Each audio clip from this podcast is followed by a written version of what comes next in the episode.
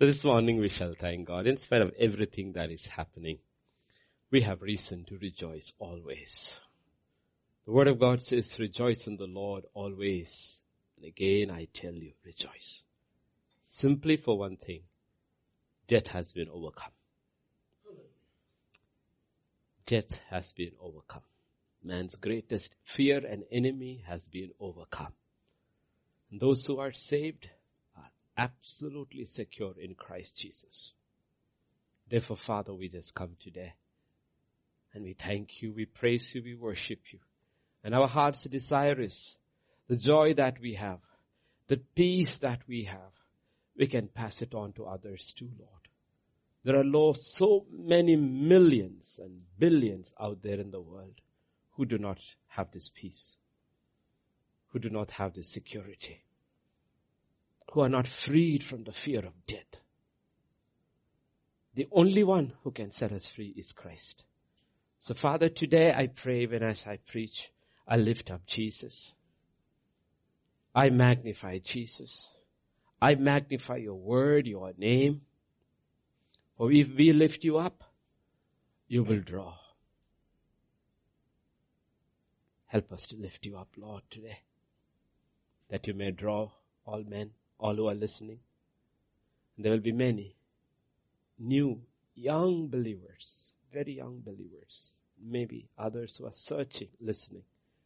And the word may be too hard for them, difficult, but you are able to take it out of my hands and make it palatable for them. For they don't need a sermon. They need just one word. One word Peter did not need the Sermon on the Mount to be lifted out of the water. He just needed one cry. Lord, save me. Save people today, Lord. Heal people today, Lord. Deliver people today, Lord. Because you love them. And because you love them, we love them. In us, there is no love for hardly anybody. But in you, we can love all men. Thank you, Father. Thank you. Come at this time of the word and prayer into thy hands. For in Jesus' name we pray. Amen, amen, amen. So here we are, Tuesday. So it is seven day process. Every day. And sometimes people grumble quietly in my presence, silently, outside my presence, loudly. Why do we have to have service seven days a week? Right? Well, I could give you an answer from scripture. It's written in the book of Acts, there was a man who was born lame from birth. He was brought daily and laid at the temple gate called Beautiful. Daily. To beg. Not to hear. To beg daily. And one day he encountered the power of Christ through Peter and John. And everything was changed. Scripture says he leaped to his feet and jumping and rejoicing. He went into the temple with them, praising God. And then, I'm 311 says, he clung to Peter and John. Hmm? That's what happens. He was laid at the temple gate to beg. But when he was healed, he clung to the word. Right? And that's why we need to realize. We all were born lame from our mother's womb. We did not know how to walk with God. We are still learning to walk with God. And it is Christ who set us free. And we cannot come into the house of God rejoicing. Where will we go? And if we don't cling to the word of God, to the servants of God, to God himself, to what else will we cling? So keep clinging, keep clinging. We go to Judges chapter 7 and verse 4 to 11 and then 15. We're looking at fear, how fear paralyzes. How do we overcome fear? Sunday we saw from Pastor Vijay. Hmm. Steps, simple biblical steps, not mathematical, though he's precise, but biblical steps. Okay. The Lord said to Gideon, the people are still too many. Bring them down to the water. I will test them for you there. I will test them for you there. Earlier, Gideon had tested God. Remember? Lord, please forgive me. Let me test you once again. Okay? Now God says, you don't test them. I know how you will test them. Your test will be wrong. I will test them for you. Then it will be that whom I say to you, this one shall go with you, the same shall go with you. Whomever I say to you, this one shall not go with you, the same shall not go. So he brought the people down into the water. The Lord said to Gideon, everyone who laps from the water with his tongue as a dog laps, you shall set apart by himself. Likewise, everyone who gets down on his knees to drink. The number of those who lapped putting their hand to their mouth was 300 men, but all the rest of the people got down on their knees to drink water.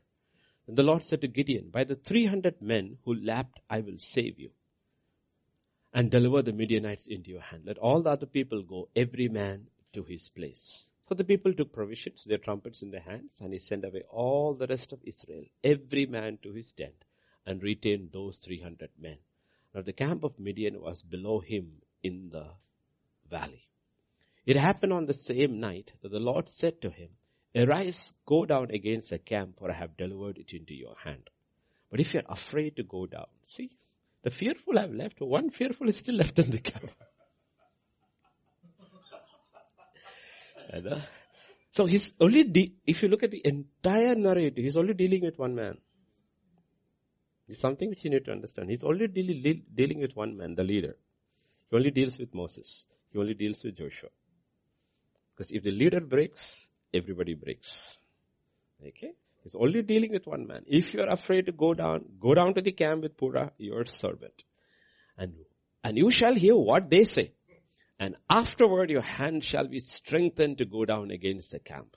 Then he went down with Purah, his servant, to the outpost of the armed men who were in the camp. And verse 50, so it was. We are living in between because message will be completely in a different direction. But the principle of from what we are learning. When Gideon heard the telling of the dream and its interpretation that he worshipped, he returned to the camp of Israel and said, arise, for the Lord has delivered the camp of Midian into your hand. When he says, arise, let's go fight, he has only 300 men, but he has overcome fear. He has overcome fear. Okay, like I said, the one who leads has to overcome fear. So we have this fear, the spirit of fear. Okay? The first 22,000, spirit of fear. The next 10,700 or 9,700, the spirit of compromise. These are spirits. We have to recognize the spirits in us or the spirits that contend with us and we have to overcome those fears. Okay. Because why are we looking at, if we turn to Hebrews chapter 12, 1 and 2, we are looking at Gideon because he's one of those saints in that cloud. Therefore we also, since we are surrounded by so great a cloud of witnesses. Who are these in this cloud? These are witnesses. They're witnessing Christ. They're witnesses of Christ. They are not Christ. There are certain portions of their life which is the witness of the Spirit of Christ in them. Therefore Gideon is one person. So we look at Gideon and we learn, how did he overcome fear? What process did God take him through? That he, because the simple thing is that we need to overcome fear above all things. Because men's heart shall fail in the last days because of fear. And fear will cause you to do the most stupid things. Whether it's Nebuchadnezzar, whether it's Darius, or Artaxerxes, or David, doesn't matter who it is. Fear will cause you. You can have the best promises, the exact promises of Saul, given to David, given to Jeroboam. All of them goofed up because it was fear. Fear caused them to do stupid things. So we have to overcome. They are witnesses because it tells you how when they overcome. Look at these witnesses. And we look at the witnesses, we look at the testimony of Christ in their life, but ultimately we look unto Jesus. He is the overcomer of all overcomers who never gave in to fear even once. He overcame. Okay. What are the overcomers? Or what are the witnesses? They are witnesses of how people overcome fear and became through faith mighty men and women. Okay, mighty men. And they overcame nations, scripture says, set to flight armies, shut the mouth of lions, quench the flames, But these were all not extraordinary men. Just like all of us. But God took them through a process.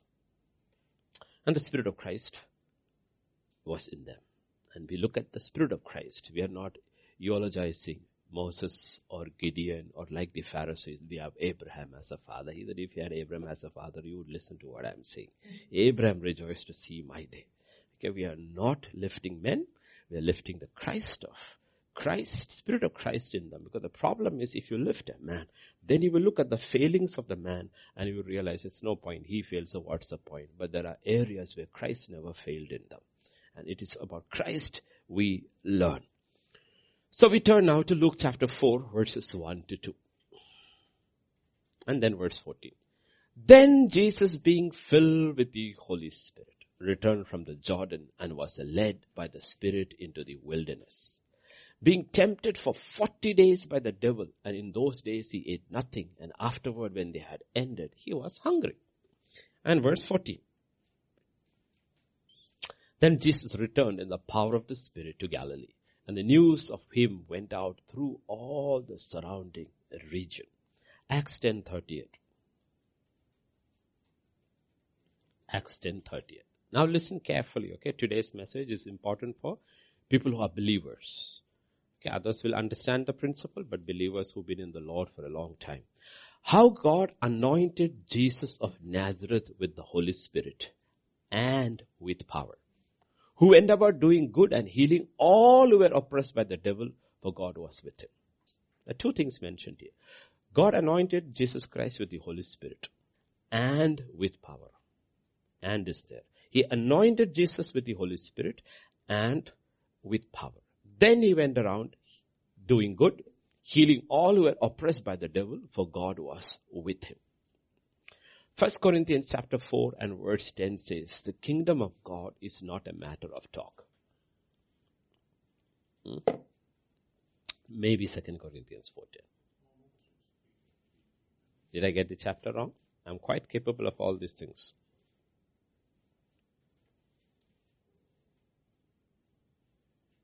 Yeah, anyway, it says the kingdom of God is not a matter of talk.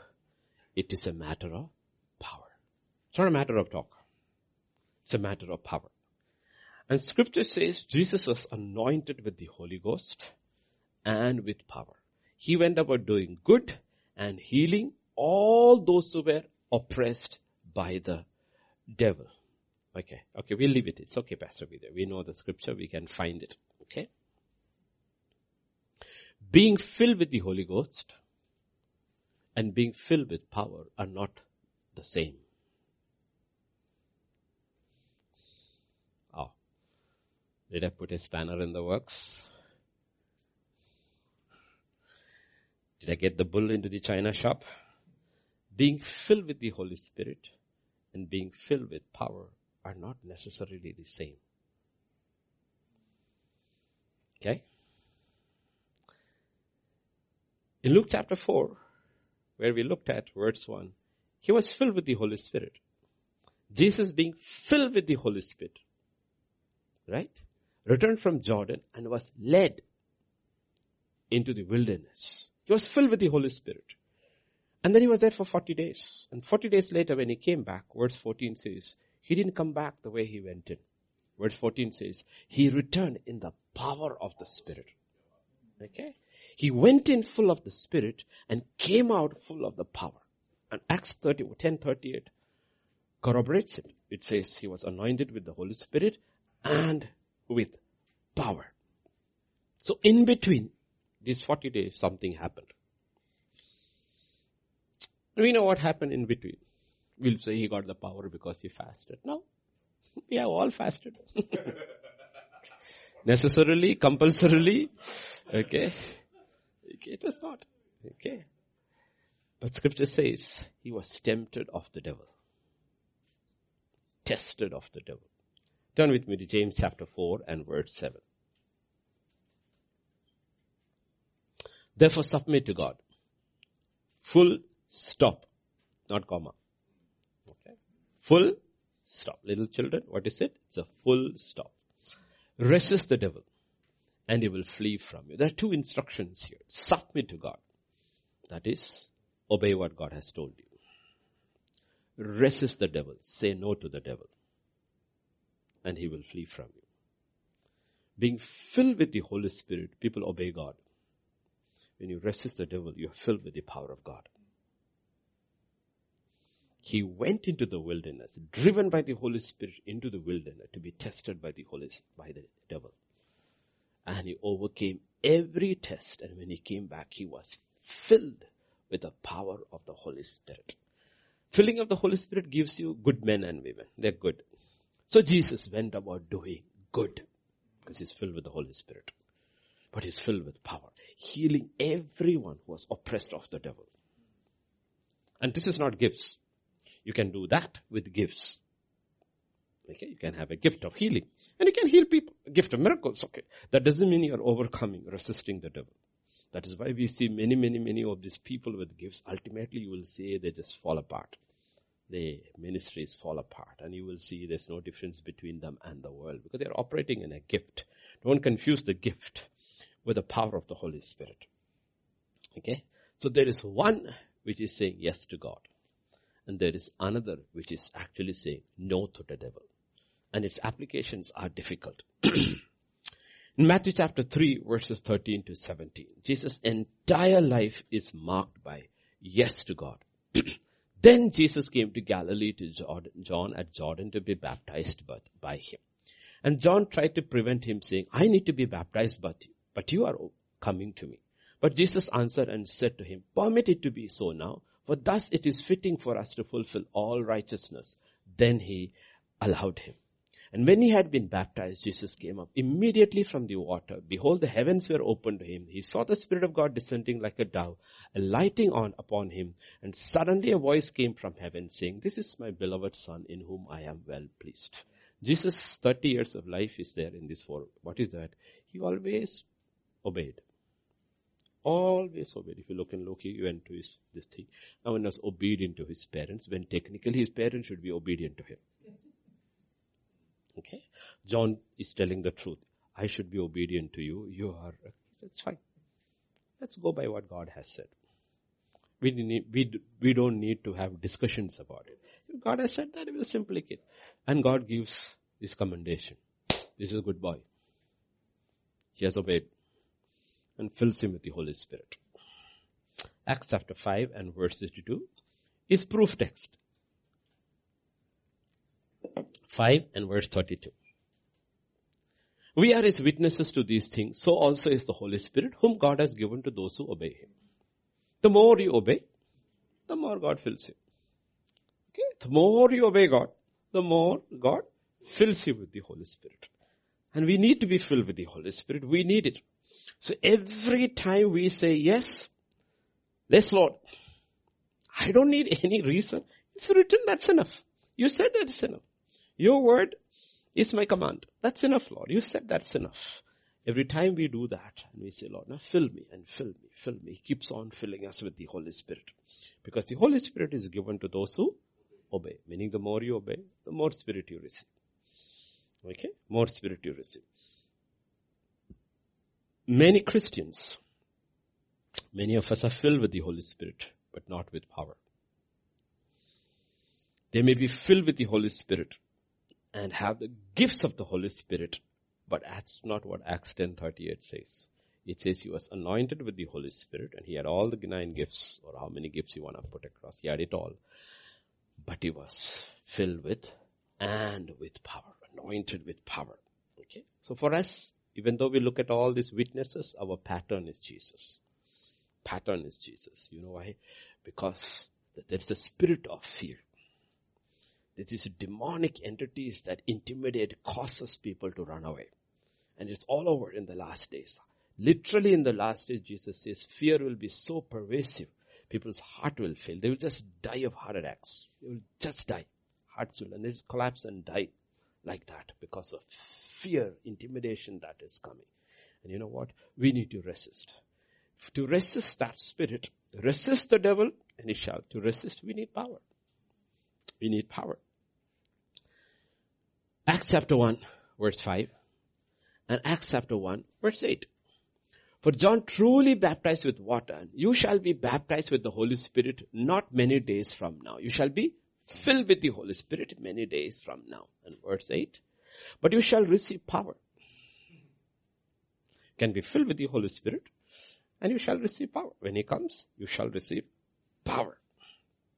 So what happened in those 40 days in the wilderness? Right? It's a pattern. We look at the 40 days of Jesus Christ is what also happened to the children of Israel for 40 years in the wilderness. They failed.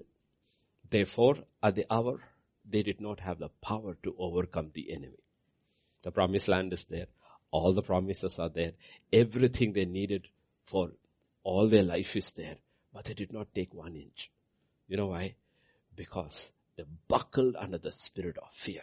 There are fortified cities and giants in the land and we are like grasshoppers before in their eyes and our own eyes. Finished. Not a single battle. Not an arrow was shot. Not a spear was thrown. Not a sword was raised. They just gave up before the spirit of fear. Okay. First Corinthians chapter 10 verses 1 to 5.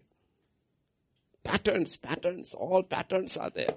Moreover, brethren, I do not want you to be unaware that all our fathers were under the cloud, all passed through the sea. All were baptized into Moses in the cloud and in the sea.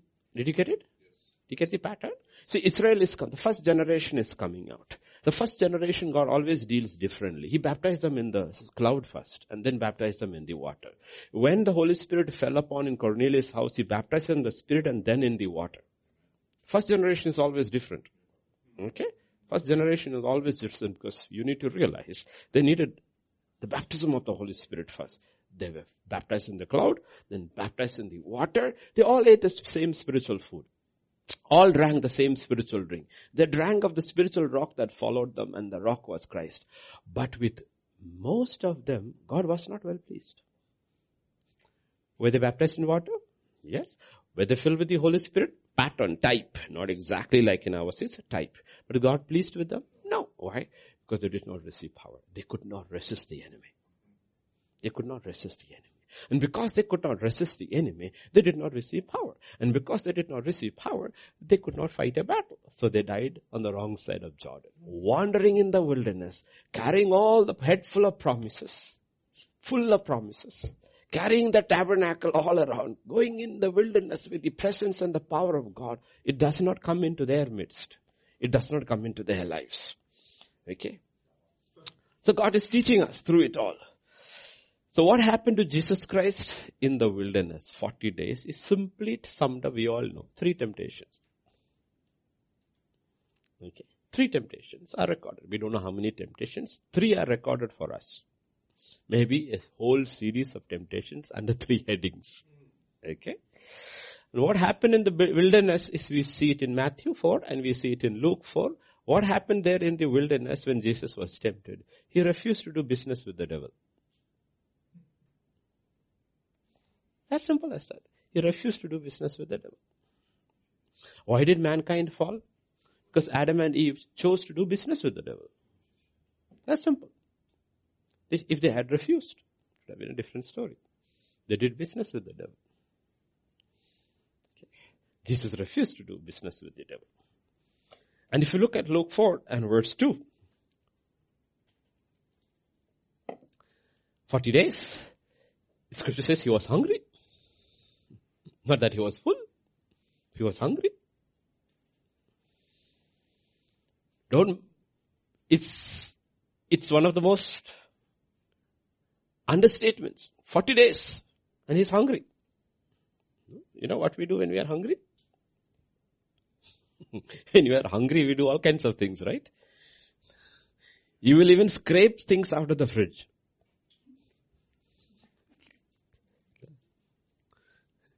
He will look like a bird for crumbs. Hmm? He's hungry. He had the Holy Ghost in the inside and the devil on the outside. And those three temptations look like very simple and ridiculous to scholars. Turn rocks into bread, worship Satan, jump off the temple roof. But those temptations and the answer, He gives, gives us a clue. Okay. Gives us a clue. Jesus is not saying if you're hungry you should not eat. He does not say that. We have to very be careful about what he says. He says man shall not live by bread alone. Alone. We need bread. We have to meet the needs of our body or else we will die. But to become whole, we cannot focus on physical needs alone. If we do, we will die eternally. If we ignore the physical, we will die prematurely. If we ignore the spiritual, we will die eternally. Jesus is the most balanced preacher, okay? So let us look at the physical to understand the spiritual.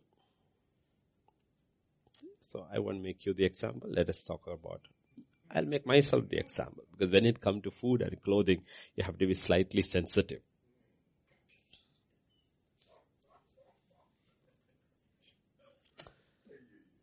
Let me ask you this question. Let us say every day of my life, I eat junk all day.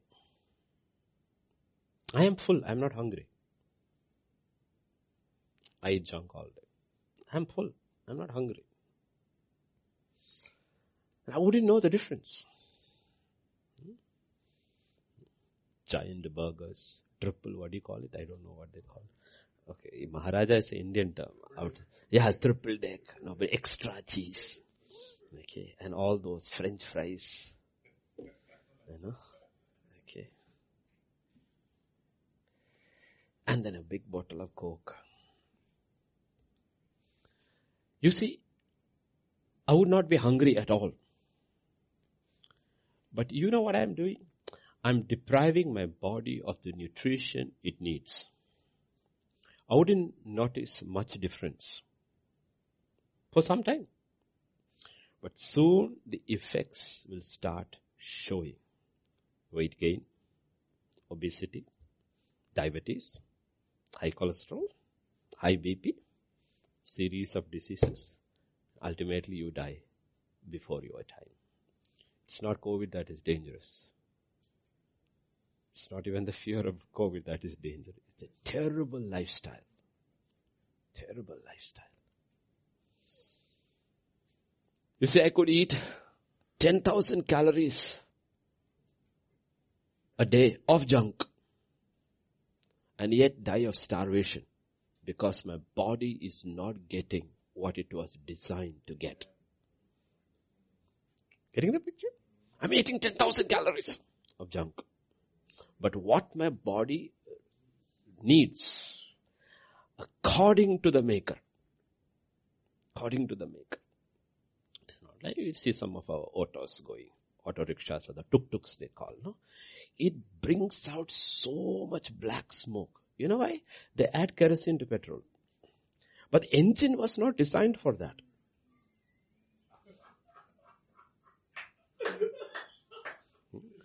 To make money, because kerosene is cheap, you cannot buy kerosene in the open market. It only gives to those who have a pink ration card, which is for the below poverty line. They get kerosene, but nobody uses kerosene. So they get kerosene and give it to the auto. He mixes his petrol and kerosene. He drives his auto. After one week, two weeks, it's sitting in the workshop with upside down. The trying fellow is trying to fix the head. What did you try to do? You filled it. The tank is full. Tank is full. I would not feel hungry at all. But I still would die before my time. My death is sad. It is tragic because it is easily preventable. Like, not because of ill health, like the death of Josiah. See, there's so many people, Ahab died, King Saul died, Josiah died. When Josiah died, I feel sad.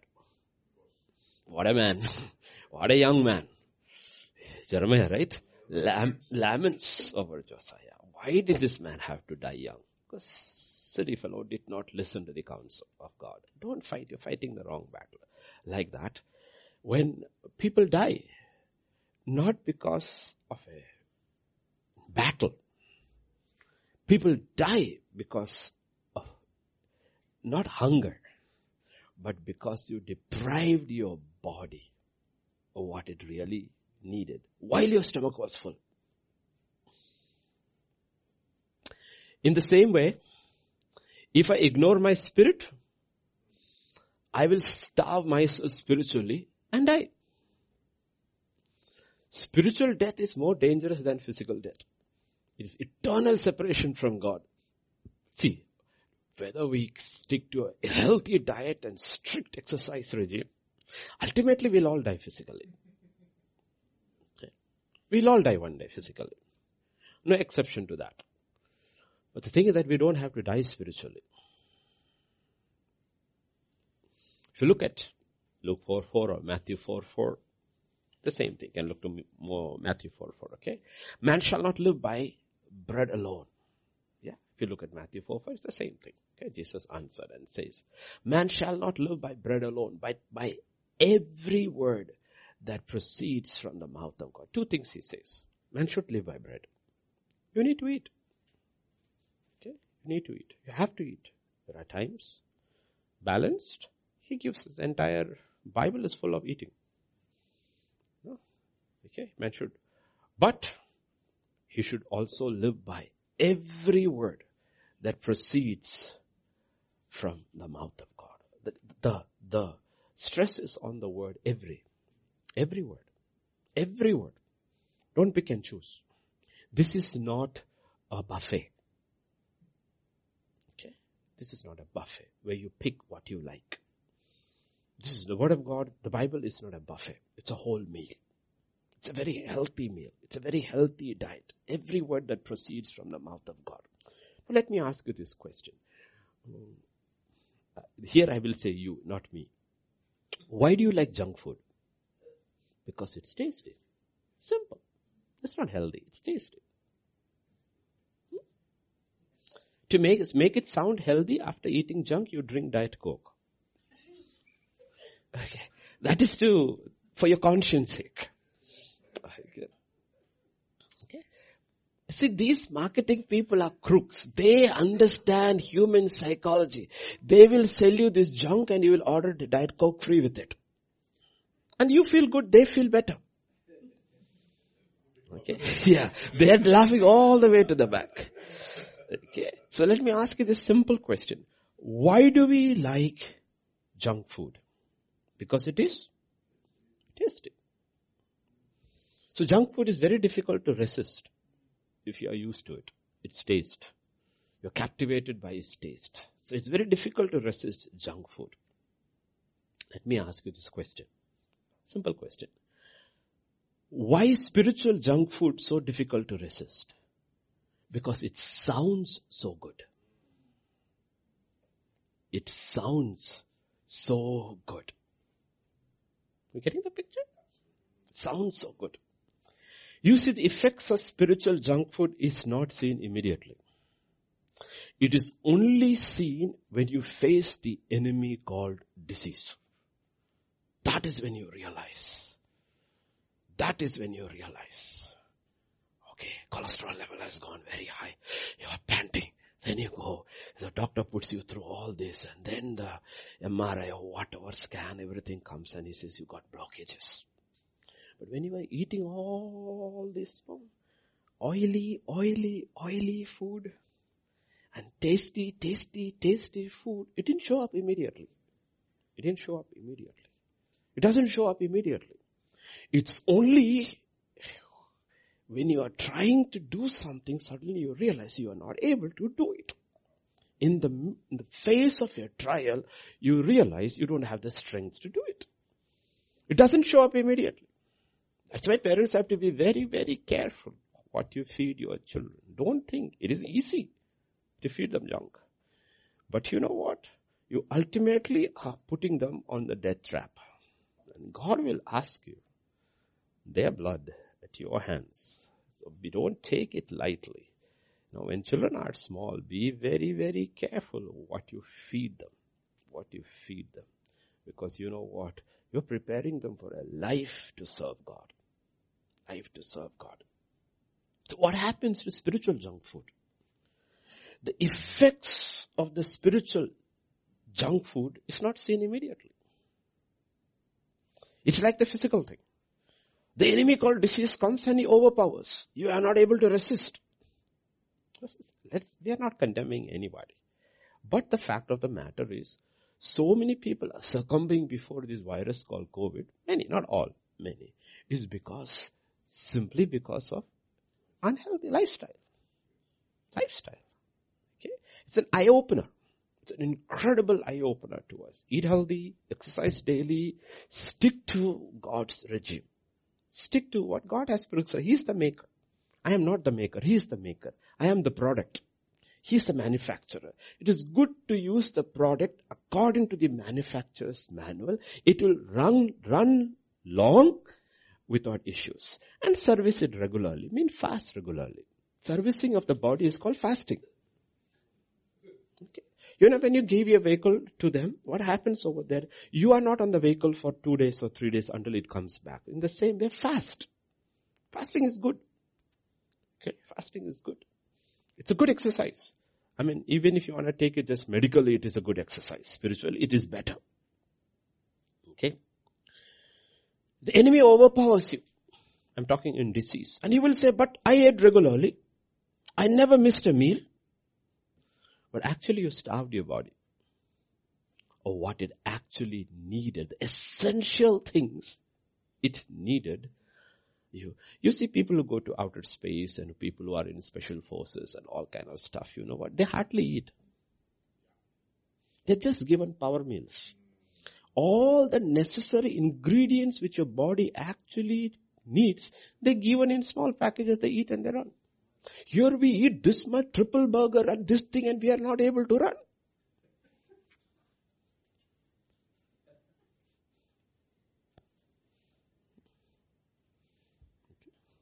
Are you getting the picture? Now we are not in special forces, but in this, so when the trouble came, you suddenly realize you don't have the power to resist. That's what you're looking at.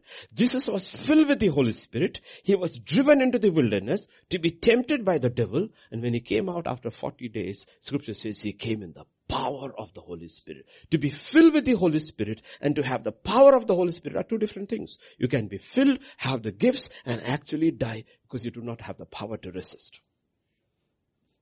Power to resist. Or you can have seasons of power coming in, on, not continuously like Jesus walked, seasons like Samson. When you are in dire straits, power comes, power goes. It's like our electrical this thing. Transformer blows off. His transformer is always blowing off. That is Samson. Okay. In the same way, the church is going through unbelievable testing and trials and if you look, the church does not have the power to resist the enemy. And that's Gideon's issue. He doesn't have the power to resist the enemy. Why? Because the church has been fed with spiritual junk. Like I said, why is spiritual junk so tasty? It's good to the ear. So we have our favorite preachers, Joel Osteen, T.D. Jakes, Joyce Meyer, Elevation Church. Oh, and we look at the and says, and all of them wear costumes. Have you noticed it? Have you noticed every one of these people who are, they sound so good and the churches are full of gadgets and everything. They all wear costumes. They're not dressed as preachers. They wear costumes. All of them. Lots of lights and drama. And the people are jumping and everything. You should jump like the lame man. If your feet has been made proper, you should jump. Not emotionally excited, but spiritually excited. You cannot sit still. You should jump. You should make a joyful noise. I'm not talking about that. But all these people, if you noticed about that, you know, they sound so good to the ears. But when crisis comes, you don't see them. They're not able to stand. They're not able to stand. Romans 11:22 gives you an incredible balance of God's word. This is the balance. Therefore consider the goodness and severity of God. There are two things. You have to balance it. The whole word of God is balance. The goodness of God and the severity of God. But if you are fed junk, you have a very unbalanced diet. You're full, but you are not getting the nutrition your body needs. Your body is actually being starved while your belly is full. Are you getting it? You are eating, you're so full, but you're actually being starved. Your stomach is full. Your body is starved. Your stomach is full. Your spirit is starved. You attend every meeting. No, no, not a meeting you miss. You attend every conference. You pay through the nose to attend their conferences. But actually, you are starved. No? How do you get examples I'm giving you? If the pulpit is only focused on grace, you are unbalanced. If the pulpit is only focused on judgment, you are unbalanced. If the pulpit is only focused on prosperity, you are unbalanced. If the pulpit is only focused on poverty, it is unbalanced. If the pulpit is only focused on social justice. You don't know there are pulpits that are only into social justice. A pulpit is only focused on individual liberty. Do you know what happens in the church? The children die of malnourishment. Because they're not focused. There is grace, there is judgment. There is prosperity, and there is poverty. There is social justice and there is individual liberty. Be very balanced. If we are not balanced, we are being fed a diet and we feel so full when we go from church, but we do not know that when the disease hits us, we'll have no power to resist. No power to resist. Okay? So, we are not dying of starvation we are dying because of what we are being fed. What do you think is the number one issue of children in US? Childhood obesity. It's obesity. The number one killer is obesity. Most of the diseases they're going through is connected with obesity because of what they eat and what they drink. They don't know. I, I yet have to meet an American who drinks water. Kids I'm talking about. They don't drink water.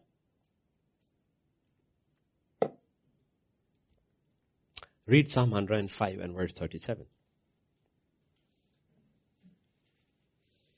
And Deuteronomy 34, 7.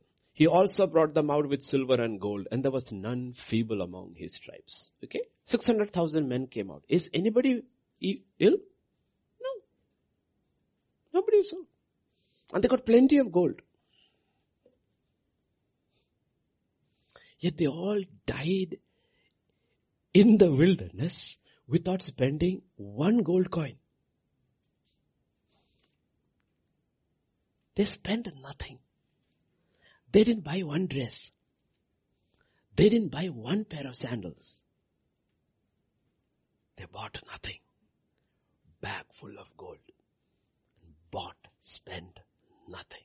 Their entire life was lived in vain. You know why? Because they were overpowered by fear. They did not have the power to resist. Were they filled with the Holy Spirit type? Yes. Did they have power? No. Why? Because they could not resist the temptation of the enemy. They did not resist him. Deuteronomy 34 verse 7. Moses was 120 years old when he died. His eyes were not dim, nor his natural vigor diminished. Okay. Look at this man. 120 years. The spiritual truth. Fit as a fiddle. And he still sees very clearly. And God walks with him. God walks with him. Diet and spiritually nourished. The other example, well fed, excellent physical diet, spirit malnourished. They would not resist the devil. They gave into everything of the devil. So spiritually malnourished. Here is a man physically fit, spiritually nourished. So his eyes, when he is dying, says was not dim, nor his natural vigor diminished. Turn to Joshua, chapter 14, 10 and 11. Joshua 14, 10 and 11. And now behold, the Lord has kept me alive And he said, this 45 years. Who's this? Caleb. 85 years old. Ever since the Lord spoke this word to Moses while Israel wandered in the wilderness. Now here I am this day 85 years old. What does it say? Yet I am as strong this day as on the day Moses sent me out. Just as my strength was then, so now is my strength for war, both for going out and for coming in. What does he say? He I'm 85 years old. Physically as fit as then. Why? I can go out to war. Why? He was never spiritually malnourished. He always resisted the enemy. 45 years ago, he was the one who resisted. Tried to silence the whole camp and says, no, God has given it to us. These giants shall be meat for us. Do you see at 85 he still has the power to fight. He's not buckling. The young people have given up. Oh, the mountains, it's very difficult. He says, give me the mountain. Give me the mountain. You know, there is one thing about being filled with the Holy Spirit. There is another thing, the power of the Holy Spirit. The power of the Holy Spirit comes to you as you keep resisting the devil. So in that 40 days in the wilderness, we see how Jesus went in and how Jesus came out. He did not come out the way he went in. And all we have is three temptations. Three temptations. Read Matthew 4 1. Jesus was led by the Spirit into the wilderness to be tempted by the devil. Here means to be tested, to be proved by the devil. What did he lead him there? To be proved, to be tested, to be tempted. Here means to be proven. Go to Judges 639, 1 Samuel 1739 and 1 Kings 10:1. Judges 6:39. Gideon said to God, "Do not be angry with me, but let me speak just once more. Let me test. Let me prove you once more, please." So you need to understand what it means. The Spirit led Jesus into the wilderness to test him, to tempt him, to prove him. Can you stand against the devil? Can you stand? If you stand, if you resist it, the way you come out will not be the way you went out. First Samuel 1739. David fastened his sword to his armor, tried to walk for he had not tested them. I cannot walk with these for I have not tested them. So David took them off. Why? He has to go fight Goliath. And he said, okay, we don't have anybody, only this young boy. He said, okay, you do one thing. You're going to what? Take my armor. When he put on the armor, he could not walk because he had not proved them. He has never fought. Wearing an armor and with a sword and a spear, he has never. So he said, I cannot. I will go to fight with which I have proved. What I have proved with, I need my rod and my sling. That's all I need. Okay? So what does it mean to be tested? Means to be proved. To be proved. One more we will look. First Kings chapter 10 and verse 1. 10 and verse 1. When the queen of Sheba heard about the fame of Solomon concerning the name of the Lord, she came to test him with hard questions to prove him. Everybody's saying this is the wisest man, wisest man. Okay, let me go. And she came with one set of questions. Hard questions. She must ask the best in her kingdom to give the best questions which nobody can answer. Let me go test him out. Is he really as wise as he says? So we are not tempted because we are sinners. No, because we are human. Both Adam and Eve, when they were tested, were not sinners. Nor was Jesus when he was tested. Was he a sinner? We are not tested because we are sinners. We are tested because we are humans. Okay. And it's God's pleasure to see a human kick the devil. Man shall not live by bread alone. First Adam was tempted in a garden. Last Adam was tempted or tested in the wilderness. And Jesus is teaching us a lesson. The deepest need of life is not physical, but spiritual. It is better to die in the wilderness of hunger, right with God, than to die in the garden, full yet wrong with God. Okay. He's teaching us lessons. Okay. Let me give you another example because examples children, even the littlest one here will understand. Let me give you this example. Let us say tomorrow or June 1st, 2021, a scientist comes, specialist in whatever, whatever he does and says, I have discovered a perfect balanced diet. If you follow my diet regime, you will live forever. You will live forever.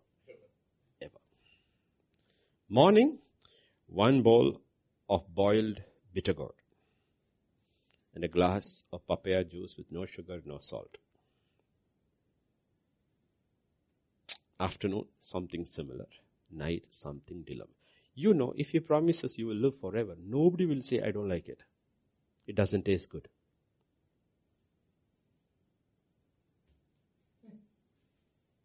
Nobody will say. Everybody will say, we are going for that diet. We are changing, we are throwing everything aside because you know what he's saying? You eat this, you will live forever. Suddenly everything changes.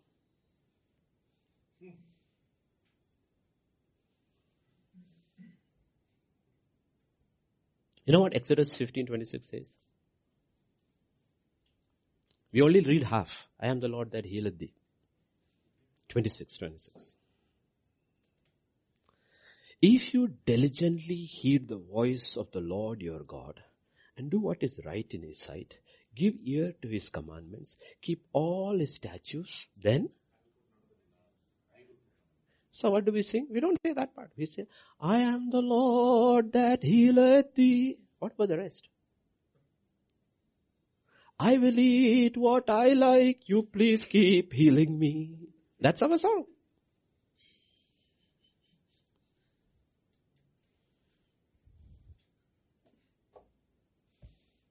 You know what God says?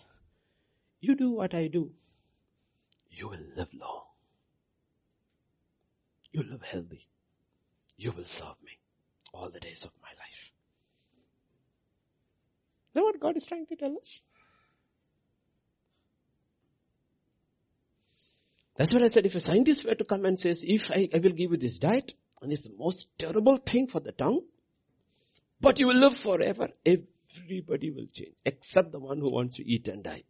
Everybody else will change. They will, because you know what, everybody wants to live forever. Nobody wants to die. Everybody wants to live forever. John 11, 25, 26. Probably one of the greatest, if not the greatest statement Jesus made. Jesus said to her, I am the resurrection and the life. He who believes in me, though he may die, shall live. And whoever lives and believes in me shall never die. Do you believe this? And he's telling to mankind, you know what all? You're all afraid of death. You're all trying everything to avoid death, but you can only postpone it. You cannot avoid it. I'm telling you something. I'm the resurrection and the life. If you believe in me, you will never die. Even if you die, you will live. The question is, do we take this? No. Most people ignore it. Here is one man and one man alone who has come to humanity and says, I give you the antidote to death. How? Believe in me. And do what I say. Hmm. Sounds too simple. I'll go back to my doctor. Here he comes and say, Submit to God. Is there? Submit to God is a secret to being filled with the Holy Spirit. Resist the devil is for the power.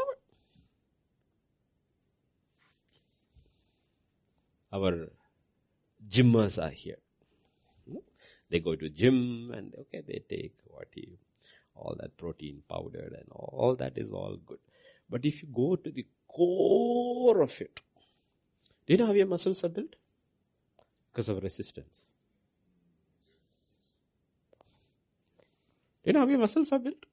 Resistance. See, if you are going to use 4 kilo, 3 kilo, 5 kilo weights all your life, you will be only just like me. Because you won't go beyond that. That's enough. You want to build your muscle, you have to go to resistance.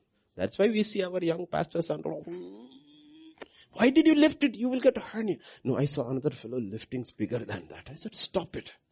You have to preach. That fellow can go and have surgery. You have work to do. Stop lifting those weights. Okay?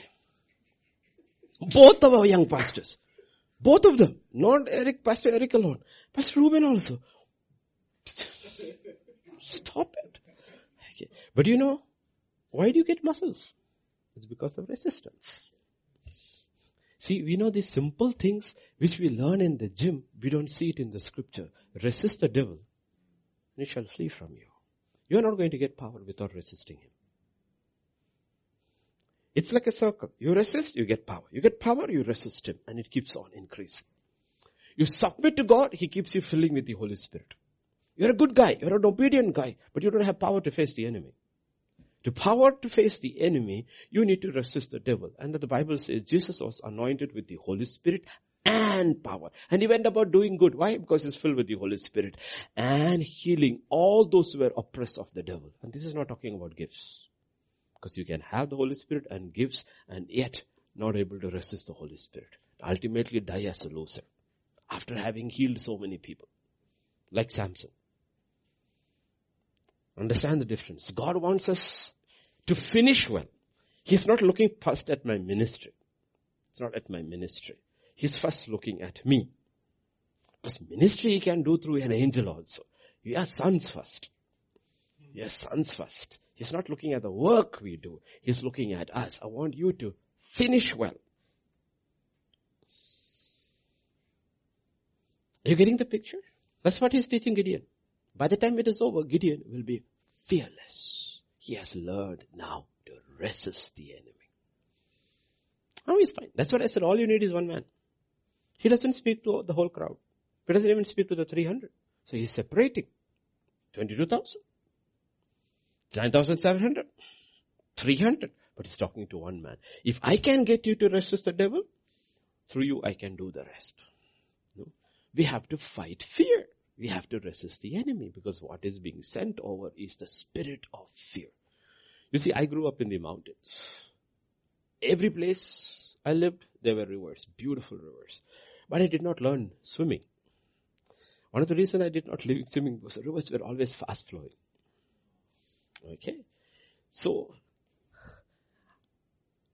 I, I did not learn swimming because I was scared of drowning. Okay. Drowning. Or being swept away. Okay. But I had to fight this fear about, you know what? Drowning, suffocation. You know what I used to do as a child? We used to have these small patches where the river slide with little deep water. I used to go under the water and hold my nose. Till today, I can be underwater than most people who swim. Because you know, when as a child I realized, no, I may not know how to swim, but I am going to fight this fear about drowning. Okay. Swimming is a discipline. Drowning is a fear. These are two different things. A lot of people never learn swimming because they're afraid of drowning. And I learned to swim because a child told me even dogs swim.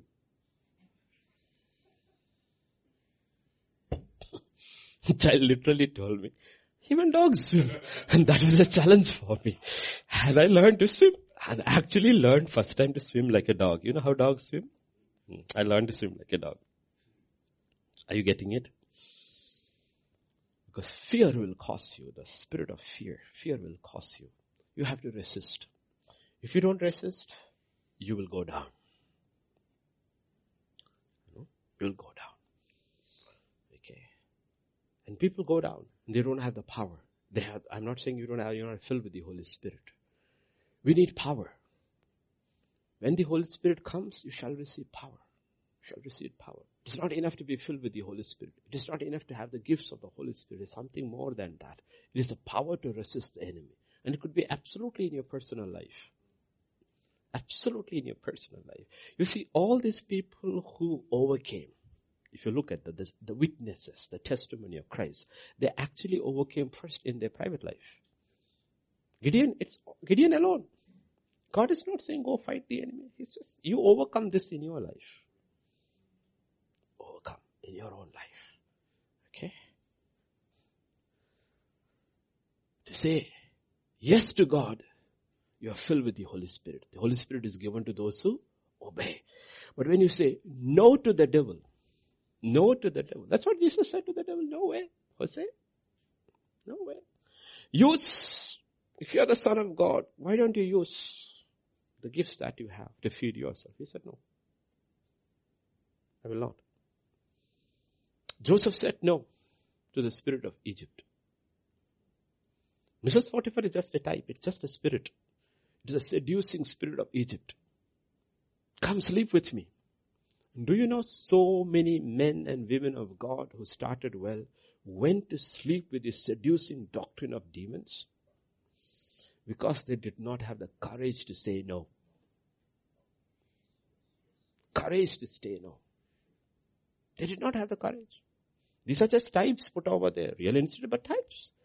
The Bible says in the last days of this, the, the doctrines of demons. And the 144,000 who walked with the lamb, wherever, they were virgins who did not sleep with women. It's not talking about women, it's talking about seducing doctrines. They did not have the power to resist. They looked at that fellow's, this fellow's church, and that is growing, and this fellow's music is different. You know what? They compromised. They did not have the power to say no. They changed their doctrine. They changed their beliefs. And they looked, the world looks at them and says, wow. God looks at them and says, abomination. Jesus refused. He refused. He asked them, and why did he refuse? Because they were trying, pushing pressure to change the doctrine. He said, no, doctrine doesn't change. Because it's truth that sets you free. He asked his disciples, do you also want to leave? Do you have the courage to say no? Because you know what happens? A day and hour will come when death comes over us. And you realize you do not have the spiritual strength to say no. Daniel was a very simple thing. You don't have Daniel 1-8, you won't have the book of Daniel. As simple as that. He purposed in his heart. That's a very personal decision. He didn't say anything to anybody. Hundreds of boys standing in line. Shadrach, Meshach, Abednego also are there. They don't know. He goes and tells the eunuch, can I please have vegetables? Eunuch says, it's not good for me. Please test me for 10 days. Then he goes and they're watching him. Everybody's on the chicken line. Everybody's on the mutton line. And this guy is taking vegetables and walking. Three of them looked at him and said, can you also eat like him? Suddenly there are two lines. You know, whenever I go to a wedding, usually, I want to get out fast. I go to the vegetarian life. I am not going there to eat. I'm going there because I'm invited and if I say no, people will get feel bad. So as far as possible, I'll go to the vegetarian and finish and go home. Because if you want to eat, eat at home. You're not going there to eat. Some people go to weddings only to eat. Honestly, it would have been a sight in the Babylonian court. Four people in one queue.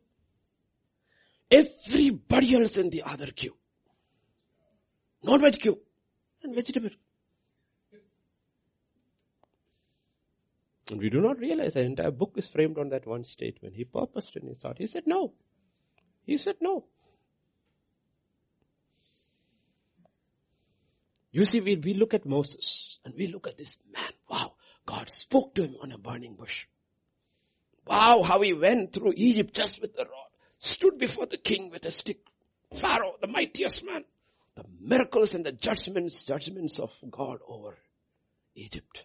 He just lifted his hands, the Red Sea split. He led the people. But you know what? How it all began? It began 40 years earlier. Look at Revelation, um, Hebrews 11:24. It all began with one word. You know what it says?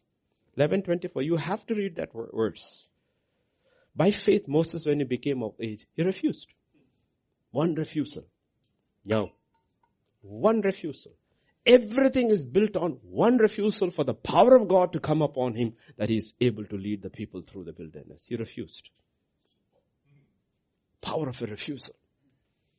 Joseph refused. Daniel refused. Moses refused. We want the power of Moses without the refusal of Moses. That's our issue. And we look at why God has said, I will, I will. I will separate. I will separate these people. Because you don't know their heart. I will test them by the waters. You won't understand them. Because you can't see their heart. I see their hearts. You know what? They're compromises. You will not see them now. I can see them at the end. You know what? They will say, they will not say no to a lot of things. So let them go. It's not that I don't love them, but I cannot use them for this battle.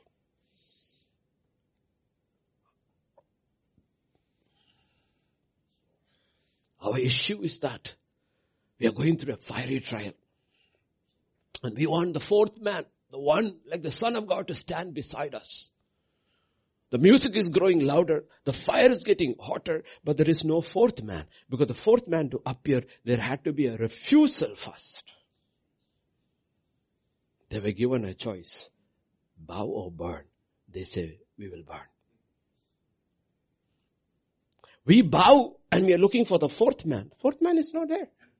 The fourth man represents the power of God, the power of his right hand. For that power to come, you should be able to say no. Able to say no.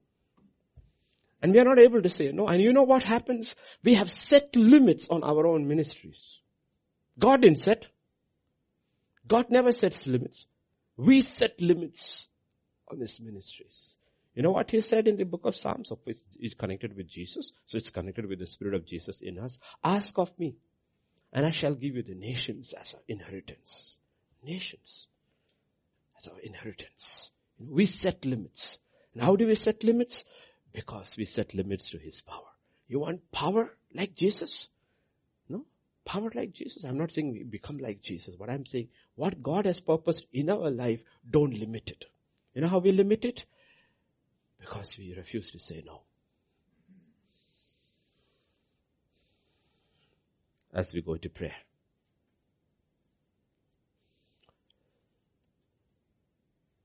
final few verses from Matthew 4. Matthew 4, 1 we saw, he was led by the Spirit, right? Into the wilderness, he tempted of the Spirit. Let me give you Matthew 4, okay? In nutshell, so that you understand. He was tempted by the devil. Every temptation he said, nope, nope, nope, nope. And he came back in the power of the Holy Spirit he goes to his hometown. That's where everybody wants to go first, no? Hometown. Rejected in the hometown. They rejected his power because he was too familiar for them. Isn't that Joseph's, the carpenter's son? Isn't his mother Mary with us? They rejected him. He walked out. He went to Capernaum. At Capernaum, the Bible says, if I'm right in Matthew 4 and verse 31 and 32, he goes to preach. Mark, Mark 4. Sorry, Matthew, Matthew, Matthew 4. Okay. Then it must be. Are you sure? No, one second. It's, yeah, what does it say? Oh, he went down to Capernaum. Okay. Yeah, yeah, Matthew 4 is, yeah, look. He went down to Capernaum, a city of Galilee. I was teaching them on the Sabbaths. And what does it say, verse 32? And they were astonished at his teaching, for his word was with authority. It's power.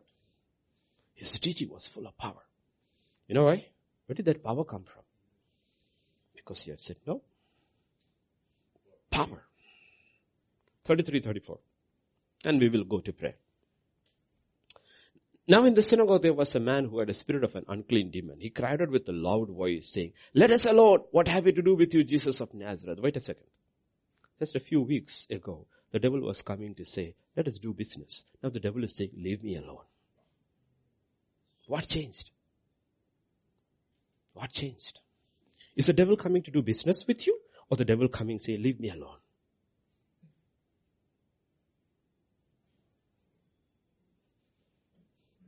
Do you see the difference? A few weeks earlier, a few days earlier, the devil was after him saying, come, let us do business. Let us negotiate. Let us negotiate. Let us do business. Let's have a partnership. Let's have a partnership. We'll run the world together. 50-50.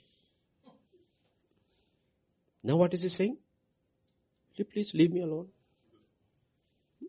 You, Jesus of Nazareth. The difference?